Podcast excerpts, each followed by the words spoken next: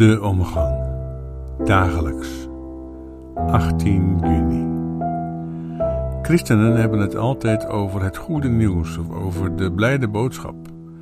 De protestantse kerk kiest voor volgend jaar een jaarthema dat luidt het goede leven.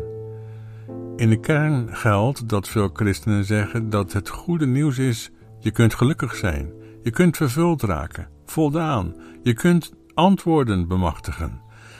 En die christenen bedoelen dan vaak: wij hebben die antwoorden namelijk. Of onze dominee, of in onze diensten worden die antwoorden gegeven. Dus word lid van onze kerk, laat je overdopen en verlaat de jouwe. Maar het evangelie is in werkelijkheid dit: het leven is zinloos en er zijn geen antwoorden. Dat is goed nieuws. Als ik dat zeg, reageren mensen vaak met: dat is juist helemaal geen goed nieuws, dat is een verschrikkelijke boodschap. Maar ik wil dat toch maar volhouden. Het is goed nieuws. Je omarmt je gebroken zijn, je omarmt je angsten en je niet weten, en je zult ontdekken dat je door dat te doen veel gelukkiger bent dan je had gedacht. Hoe meer je denkt dat je alles kunt weten, hoe meer je wordt geraakt door mensen die anders denken dan jij, en hoe angstiger je zult worden van andere ideeën.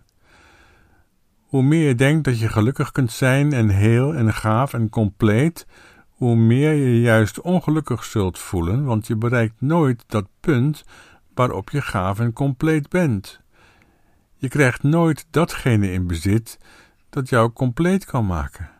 En als je dat in bezit krijgt waarvan je hoopte dat dat het was wat jou nog ontbrak, dan merk je al snel dat ook dat niet alles is. Het goede nieuws is dus Leven is onaf en rafelig en incompleet en er zijn geen antwoorden. Dus de kunst is, ook voor de kerk, om nu maar te komen met termen dat het leven niet volmaakt en mooi is. Niet om te wanhopen, maar juist om wanhoop te overwinnen. En om echt te kunnen ervaren wat het betekent van het leven te genieten. Van vrienden en vriendinnen, van toewijding, van verbondenheid, van meeleven met elkaar, samen, en hopelijk geluk te vinden in dit moment waarop wij samen zijn.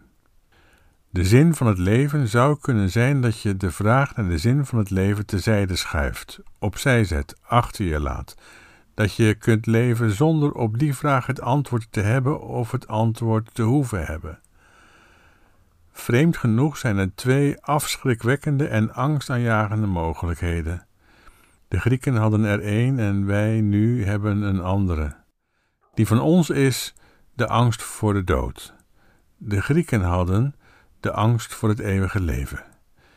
In hun ogen wilden de goden menselijk zijn.